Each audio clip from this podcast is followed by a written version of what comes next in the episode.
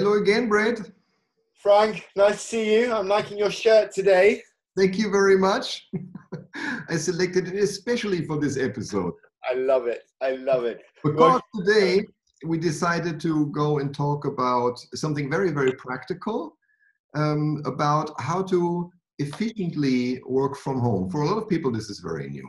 And um, let me just you know say right away, we're going to touch on a few points that maybe if you're listening, you would react to saying, ah, "That's not new to me," but we could put a little bit of focus also on you know how is this helping you right now in this particular situation that everybody is in, and how can you efficiently implement it, make it a little bit practical.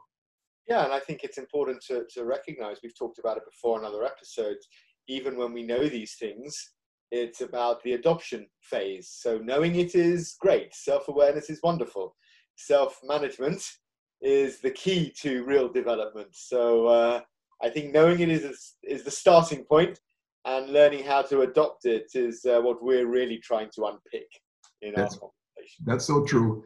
So let's try to make that happen. Maybe perhaps we start with um, start with communication. Brad, what's different now with regards to communication inside teams, inside a company, between co-workers? What is important right now? Wow, you're starting with the uh, the toughest one of the lot, right? Uh, communication.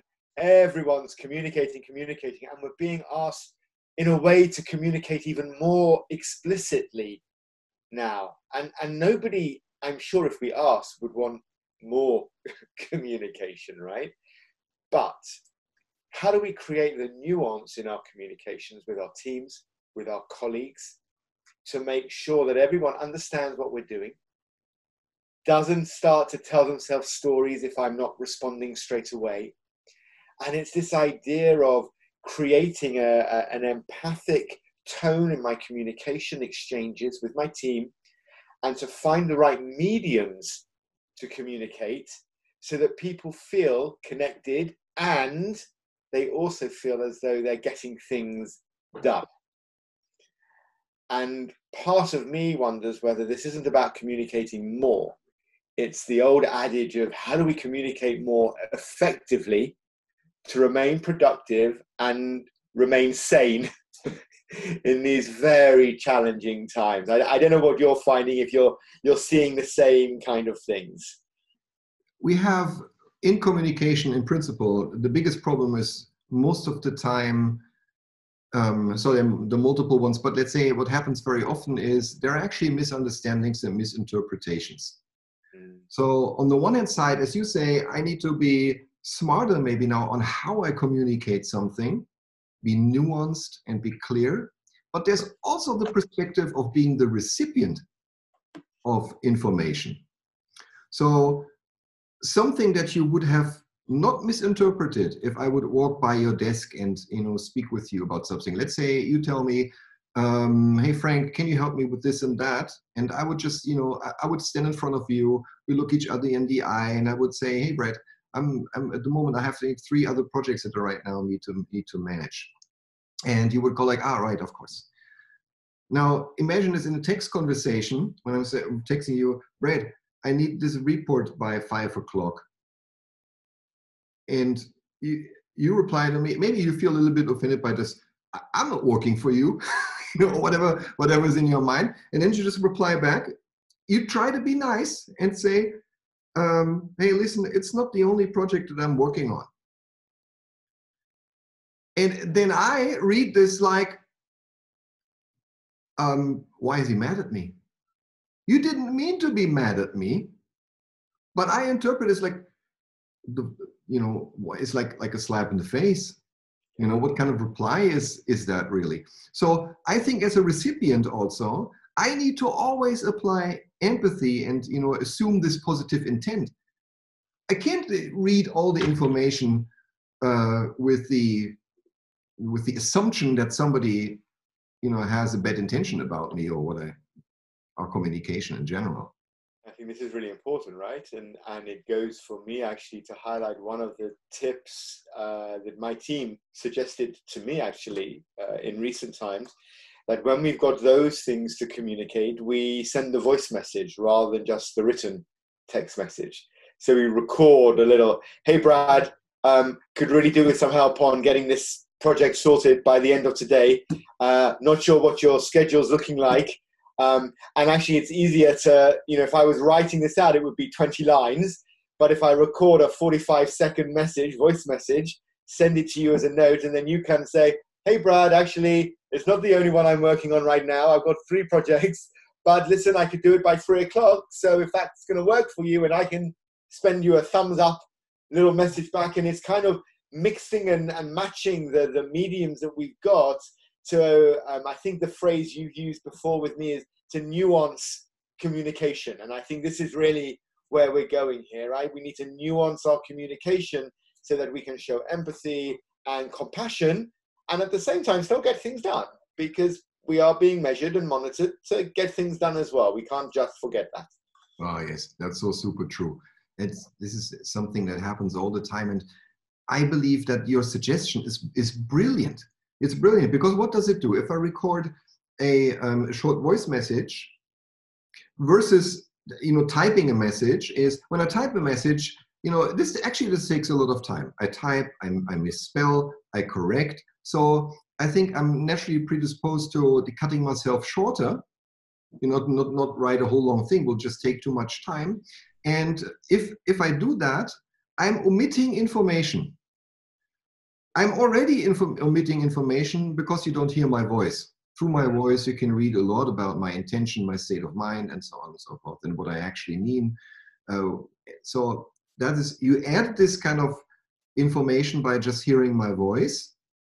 But I am also more motivated to add some context and extra information because it's for me it's easier to add you know this this what you just said, for example, like I'm, I'm busy with this free project, but I really would like to help you. Uh, is it okay if I come back to you at four o'clock or something like that? If I would not say that, if I would just, you know, type, have no time.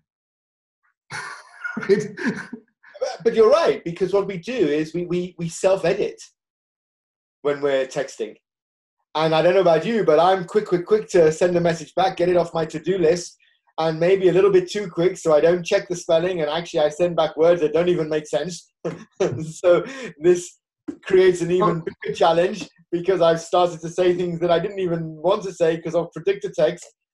And I've just found, particularly in the last four weeks of, of lockdown that we've been in, that when I've got tactical things that I want to talk about, um, the temptation is just to, to bash out a quick text. I found that by hitting voice record, inflection in my tone creates the intention of my actions. And it's the intention that I want you to receive. And that's why it makes such a big difference. I'll be adopting this long after lockdown stops and the world goes back to normal, Frank, because I think it's a really powerful way for people to hear what you're saying, to save you time, so it's efficient, and it gives that intention and allows the other person to have more empathy. Yes, it makes it at least a lot easier uh, mm. for everybody to have that. Maybe you don't even need that much empathy because you already have been given the context versus the short text, text message, you know? Right. And yeah. you can hear the tone, right? You hear the, the friendliness, the warmth, maybe there's another layer as well to communication that we should just check as well because if we're not explicit for example i send you a message hey frank i've got this project for a client needs to be done today. Um, when are you free to um, help? So very open it's quite warm. Could be a hi how are you? with a, an emoji as well. But actually you've gone for a walk with the dog Right. Actually, you didn't take your phone with you. So now the message is not even being read. And now I start to tell myself a story. yes, very likely. What's Frank doing? Yeah. He's not busy. He's not working. Hang on. It's an hour since I messaged him. Where's he gone? And it's this balance between needing to be present and needing to maybe also share with my team when I'm on and when I'm not on. So it's not just the communication about what we do, maybe it's also about how we're communicating when we're doing things. This is this is uh, something that I'd love to discuss, and we should, we will also um, in the next step a little bit about you know how can I embed um, some private time during the workday as they relate to obligations that we have.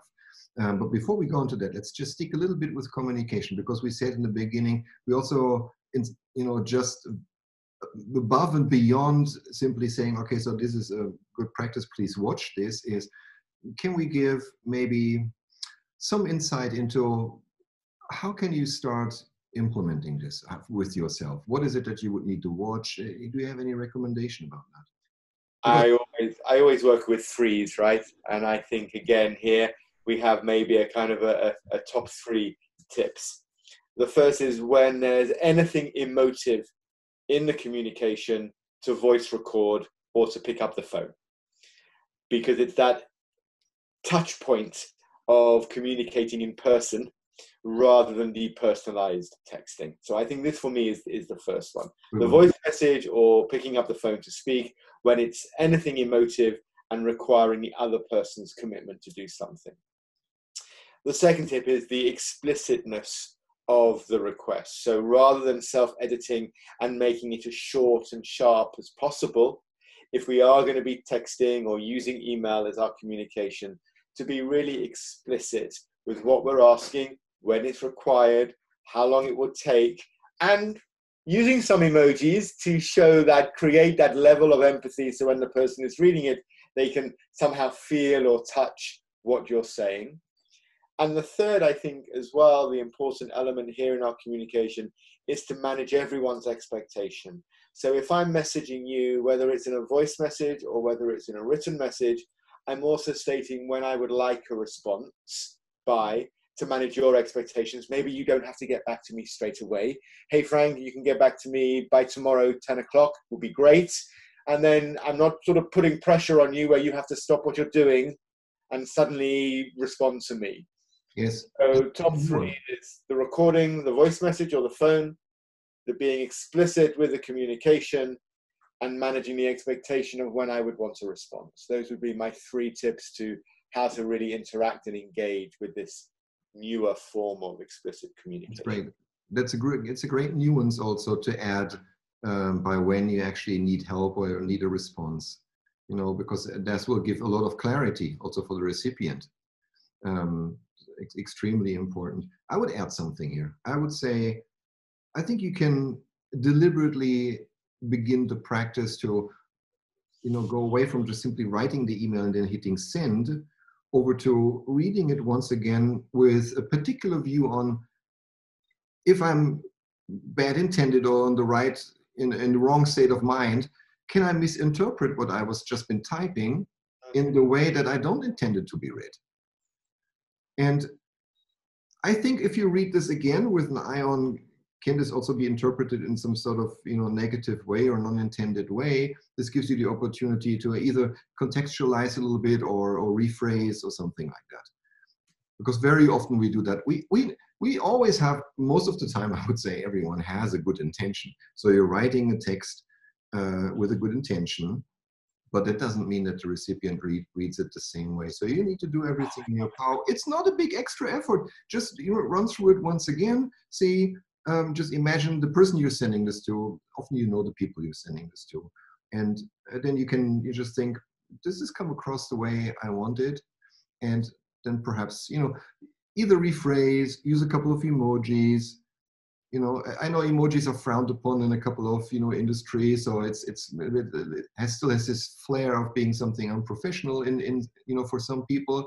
But I would say now is the time to go use them because you don't have many other opportunities to you know add nuance in you know in an emotional way uh, to the communication that's that's what i would add and sorry about the second uh, one you kind of touched on it with saying okay i'm gonna i would love to have your response by tomorrow at 10 now that we're also very often working outside of the regular office hours we get to that a little bit later i may choose to continue to work on my project and then also want to communicate at 10 at night because it's convenient for me that's the, the moment that I chose. I'm productive. I have the time. So, and I want to, to work on this. So that's what I'm doing. But if I'm sending information out at that time, particularly when I'm a manager, but also for everyone else, um, I would say I would always add a sentence saying, you know, I'm writing this now because it's a convenient time for me. I do not expect a response from anyone before the next working day.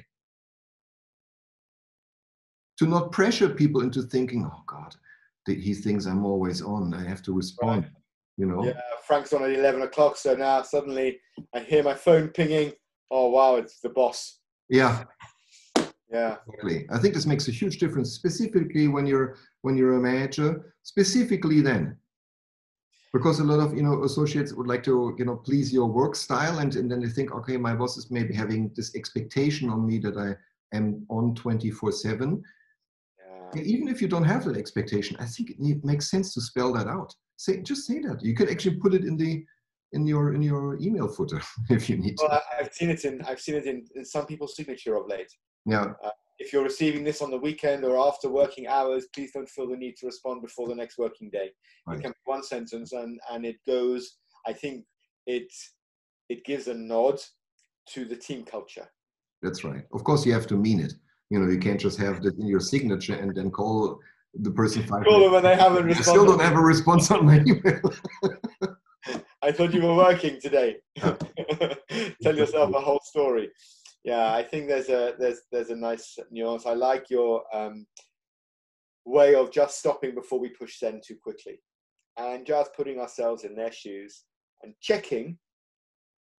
Does that resonate? Will that land? How will that sound and feel to the person receiving it? 90% of communication is how it's received, right? That's the intention that comes across. And we never know the space someone else is in when they receive a communication that's written or a voice message. We don't know what's going on for them in that moment. That's right. Actually, I can already hear of some people say, I don't have that kind of time, I'm very busy. But I think if you think about this twice, you might find that you spend a lot of time uh, later on with, with conflict and uh, you know resentments, hidden ones, and so on. That's you spend a lot of time with that. But if you clear a nuance, you avoid all that. Actually, you save time yeah, you preempt it. Yeah, that's true. Right. So I think this is um, something. All of those that we mentioned so far in, in the last few minutes is something that you can just go. Again, you need to you need to challenge yourself to change those behaviors. Right. It's not enough to just say, "Yeah, that's right." You have to go do this, and even if you do just one of those things. Well, Frank, I think you said before, right? People probably know these things. We know how we should communicate. But now is the time where we have to adopt those new ways to create new habits. And those habits, those habits can be adopted, I think, really quickly. I, I don't think they take a long time to create. True. So true. Perhaps, perhaps, Brad, maybe this is a good point to move on to um, a subject has to do with organizing time and com- time um, in in a team or as an as an organization. Um, let me just open with some context um, and maybe we go from there. So yeah. now it's not only that for a lot of people they're working from home that's something new and they somehow need to need to organize that they're also quite stressed about the fact that now they have many many more you know scheduled online video meetings and calls than before because it's quick. I'm just going to walk by the office and ask you something while you're doing something else. It's not going to happen anymore. Um, plus, you suddenly have to work in this kind of environment while also your kids are at home and not at school, and nobody's walking your dog. Right. And um, your grandma is now living with you because you know you want to take care of her.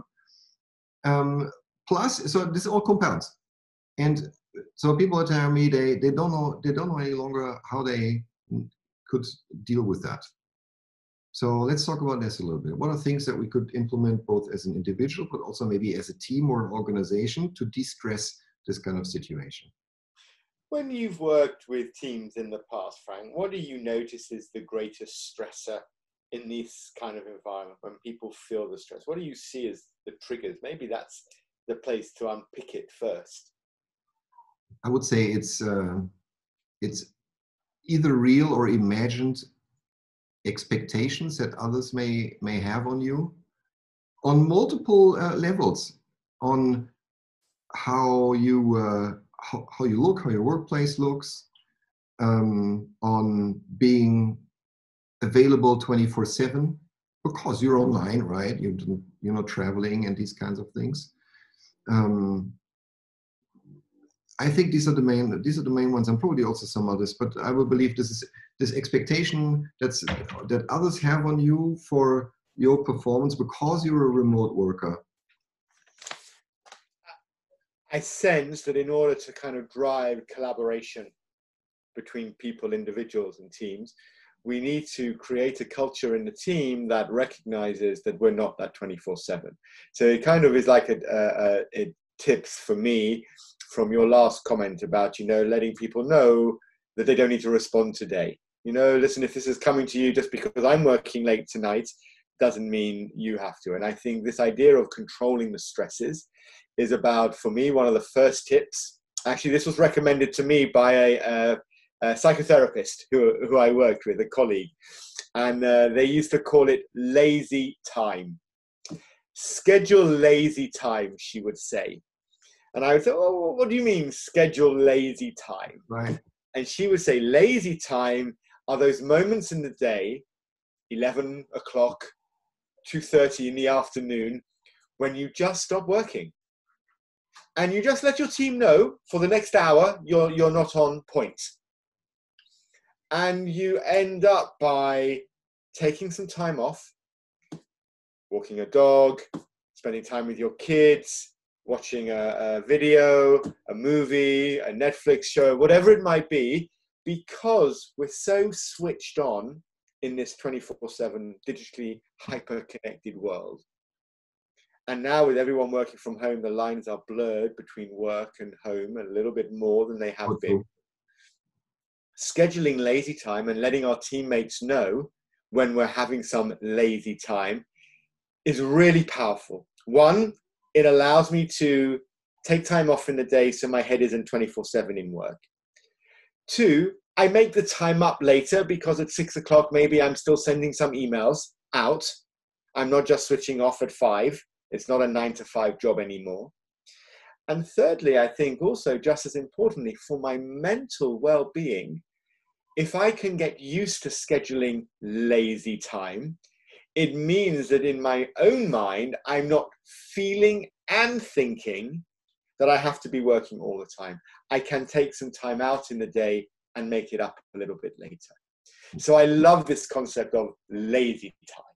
Yes, I, I love it also. Whether it's lazy actually, or whether it's you taking care of something that you have to do in this particular situation right now. Um, in any case, it's a good thing that you have the if you would have the ability to just do this without being completely stressed about it. So, but I think this requires this requires teams to talk about this as a strategy for or a tactic for everyone and agree to respect it. Yeah. If there's just this one person that out of a sudden is blocking time during the day for anything that's not have to do with work, everybody else will again, you know, putting is going to put pressure on them. It's going to be the manager, it's going to be the peers. They're going to say, our project failed because, you know, Frank never was available in the afternoon when we had our meeting or something like that. It, it doesn't work like this. I think you need to have a conversation and saying uh, with each other, look each other in the eye over video and say, you have the same problem, don't you? So here's a suggestion. Why don't we say everybody you know, can into reasonable amount. You need to agree mutually what is that reasonable amount. Block time of your your normal workday while you're actually taking care of something else. At the same time, we all commit to saying that we're going to make up for that. It's not like we're going to instead of having an eight-hour working day, and all of a sudden we'll only have a seven-hour working day. We're still right. going to have an eight-hour working day, but because the lines are blurred anyway right now, we do some of those time in the mornings or we do some of those things in the evenings. The thing is, I think some people might rebel to that a little bit. uh, because they're saying, but I have, you know, it's it's previously everybody has been talking about you need to have this work-life balance, but that was in a different environment. Mm-hmm. Now, in the work-life balance, you make sure you don't stay too long in the office, and then you have some time for other things. Now that's now it's blurred, as you say, it's completely blurred. So the tactic to make this work is to say, okay, it's blurred. I'm going to just mix these two things. You just have to be conscious about the fact that you know, as a as an associate, you still need to be able to deliver the results that everybody expects. But you need to look each other in the eye and say, it's okay if we do that. And for me, this is about creating context. If I'm communicating with you as my teammate and I'm saying to you, hey, Frank, listen, I'm having some downtime later on today. Um, so between two and four o'clock, if you want things done, make sure you get the request in before two o'clock, right? Because I'm switching off for a couple of hours. And whether it's working with uh, my kids doing some homeschooling, whether it's doing my one hour of exercise in the day that I'm allowed to do, or going to the shops to pick something up, as you said, it could be some personal things, taking some medication to my parents, whatever it is that I'm doing that I need to do during the working day, as long as I'm creating the context for you to understand that you're then not thinking, hey, where's Brad? Right. How come every time I'm messaging him at two o'clock, his phone's offline? Exactly. What's that about? What's he, what's he doing? Ah, he's watching TV again, and it creates a whole different story. And and it's this idea of the key to this virtual world we're all being forced to work in is context, context, context. And everything I'm hearing from you is about highlighting the context and then doing things explicitly that's true so but that's you know some of those things they sound beautifully um, when you just look at them in isolation but then there are also very practical concerns. Let's talk about one. I'm sure you have an idea. Um, so it might still be that while i while everybody agrees i have the liberty to take off time during the day for something private how do i come together with a larger team while we're working together on a project?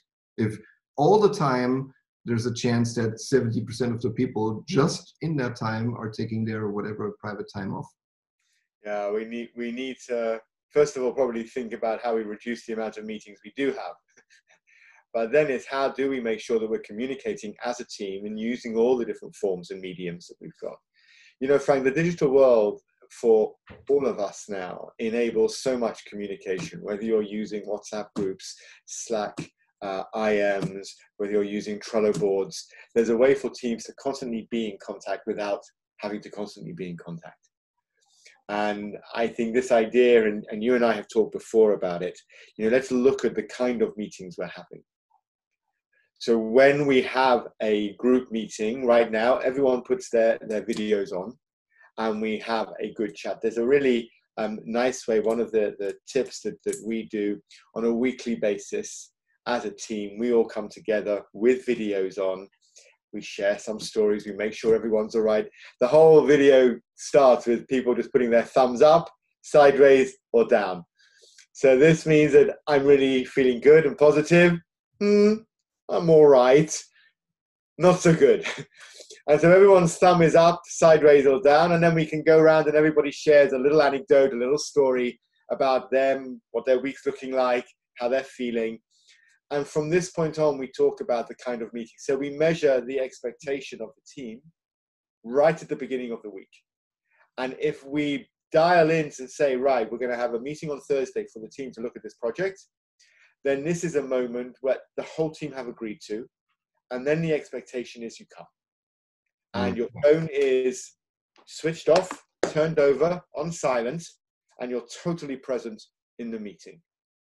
And if that time slot is no good for you, then on that you know first meeting on a Monday or a Sunday sometimes when we're you know dealing with our colleagues in the Middle East um, and they're starting the week on a Sunday, we agree there and then the one or two meetings during the week that everyone's going to come to. The rest of the meetings we can engage and interact with each other depending on our schedules and what we're doing inside and outside of our working times. I think that's a great strategy for teams that are um, of a certain size. How about a larger company? Would something like you know maybe co-working hours or something be a tactic for them to use? I, I, sense that they have to because without it, um, how would you get alignment? And we know that we've seen, you know, in France in the last couple of years, um, they changed core working hours before we went to this sort of crazy world we live in today, right? You couldn't call people before 8.30 mm-hmm. in the morning, after 4.30 in the afternoon. You know, there were these times. And my sense is that in larger teams, uh, you may have a, a, a different experience here. But in larger teams, I think a recognized agreement, like a charter of when people are operating, I think gives us a nice baseline. But the baseline should be the starting point. I don't always think it's the end point. Well, but what's your feeling here? Because these are my experiences. Let's let's hear from you on this one. Yeah, yeah look, I think. Um, I think, I think based, based on the fact, fact that, now the situation is very special, we have loads of private things, depending, depending on your life situation, that happen at home. I think, I think I, I, think, it would be more practical to have more than just one core block that happens in the middle of the day. I think, I think it, makes sense, sense probably to have one core block in sometime before 12 o'clock and sometime after 12 o'clock. So that, that you know, you, know, you have, have the opportunity to say, okay, okay from 11.30 to 12, I'm, I'm going to go, you know, walk the dog because there's nobody else right, right now that does this for me. But, but I still have, you know, some four hours in the morning and some four hours in, the afternoon where everybody can contact everyone where we preferably schedule into meetings so that we have a chance everybody can come together. So I would, so I would, I would, I would break this up a little bit in this particular situation. I'm not just saying, okay, the core working hours are from 9 to 3, which is a 66 hour block. Um, perhaps make two, two small blocks, one in the beginning, one in the second half of the day. This will give a lot more flexibility in this particular situation now. Yeah, and actually, you know, we have to recognize that, you know, depending on the region that you're in, those time slots can look strange and different anyway, right?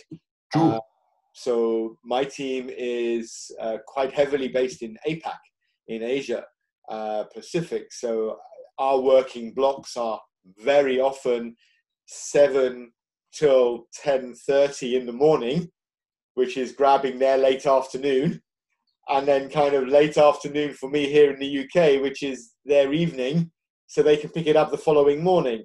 Uh, when you and I are communicating, we have a one hour, two hour time difference that we're playing with. So whether it's Central European time or it's British summer time now that we've moved to here. So I think we have to be a little respectful of you know the time zones that we're working in, yeah. and those core times to work need to be flexible. And maybe here's the thing as well, Frank. Maybe they need to change and be on rotation so that not everybody feels that they're working at a certain time. So maybe it's 8 till 12 this week. That should be possible. Week 10 till 2. Yes, why not? That's a good idea. That's a good idea. Um, but it would already be really a big win. First of all, if a company that didn't have that before is is define a smaller window of core working hours, and if you want to give a little bit more room to flexibility, you can also split this up and make two blocks. Yeah. I think, and I think the two blocks would be really helpful in this particular situation for many people. Of course, you need to empathize with if, if you're the single uh, working in your beautiful apartment who has which has its own office and nobody's disturbing you, you are not going to feel a lot of the pain that everybody else does who has right. kids and their grandma and so on. So I think um, I think it's a good time to be more flexible about this one. Yeah, and, and I think you're right there, right? Because not everyone has the choice to close a door to their workspace. Sometimes it can be very, very hard, yeah. right?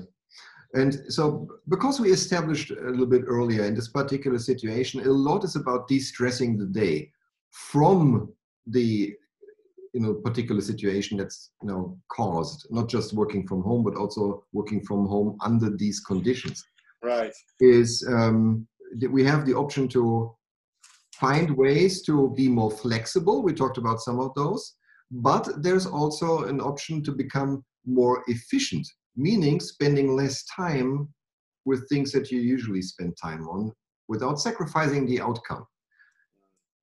And one of the things that I really would suggest uh, generally, but I think in this particular situation, it would be a great time to start. is review how much time do you spend by default when you schedule meetings. Right.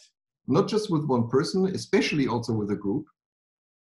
So very often the calendar default is you know create a new, a new calendar entry and it creates a default one hour slot.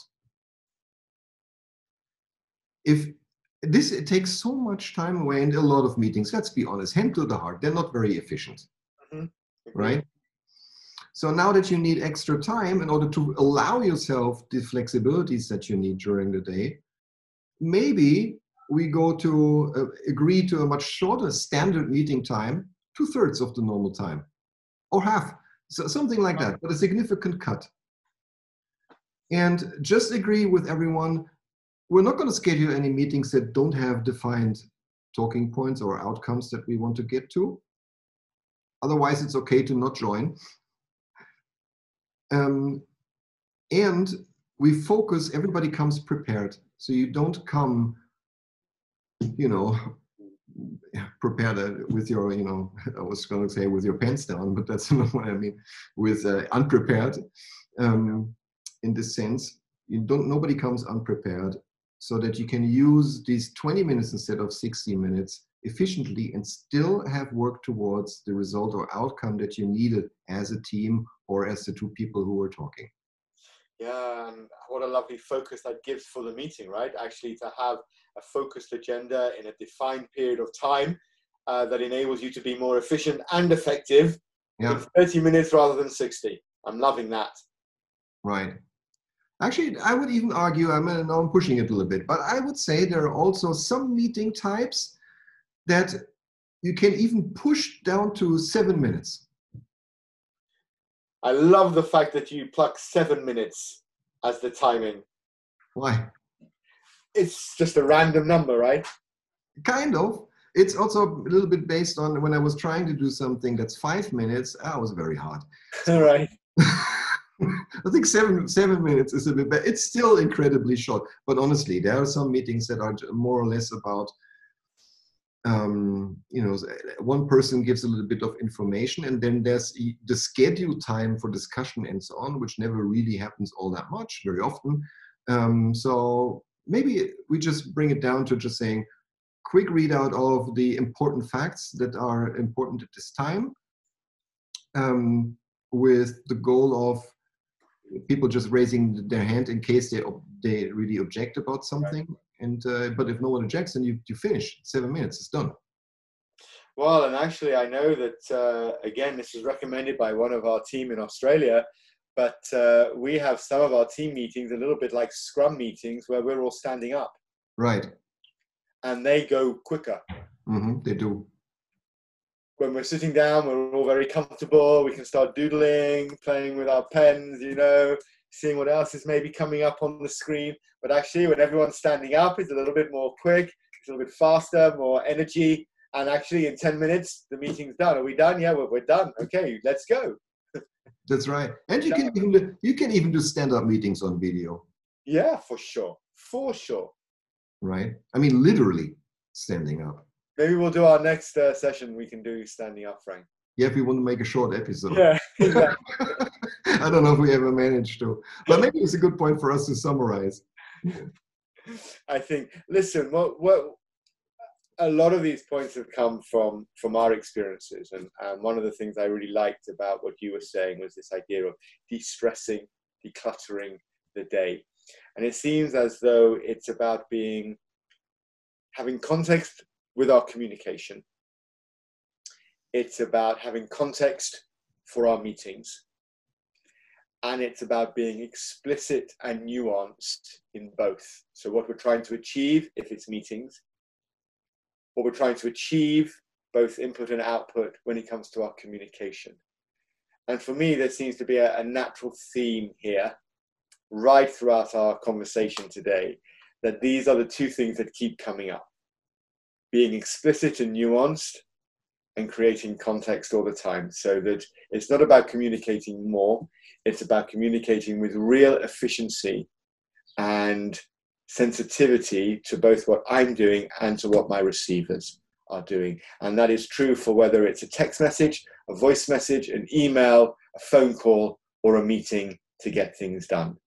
it respects the fact that we're not all 24 7 available and online. Yes, that's true. And then we add, and then we add, you could go to your meeting schedule right now after you've maybe seen this and decide to go through your already scheduled meetings and just go cut them in half.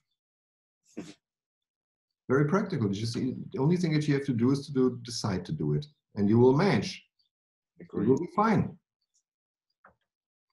In right. fact, I'm going to get off uh, this call and I'm going to go into my Outlook uh, and I'm going to take the rest of the meetings I have this week and minimize them by uh, 15 minutes, all of them.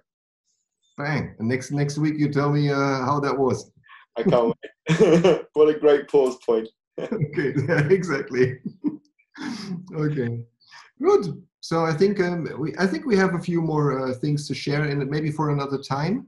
Yeah. To do on how to be a little bit more efficient in, for example, your routines and and uh, some other things. Uh, we do this next time, right? Lovely. Let's do it next week. Okay. All right, Brad. It was a pleasure. Always. And uh, I'll see you on WhatsApp and we'll schedule the next time for next week. We will. Lovely. Enjoy the rest of the week, Frank. Thanks. Bye bye. Take care.